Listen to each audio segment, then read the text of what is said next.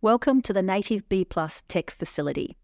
You're probably wondering what bees and insects have to do with technology. This facility harnesses AI, data science, computer vision, and simulation to develop new technologies for monitoring, simulating, and improving our understanding of insect plant interactions. The goal?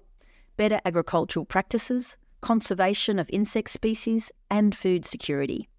The breathtaking diversity of insect plant relationships underpins food chains that support both human life and terrestrial ecosystems. Even the tiniest changes in pollinator efficiency can undermine global food security.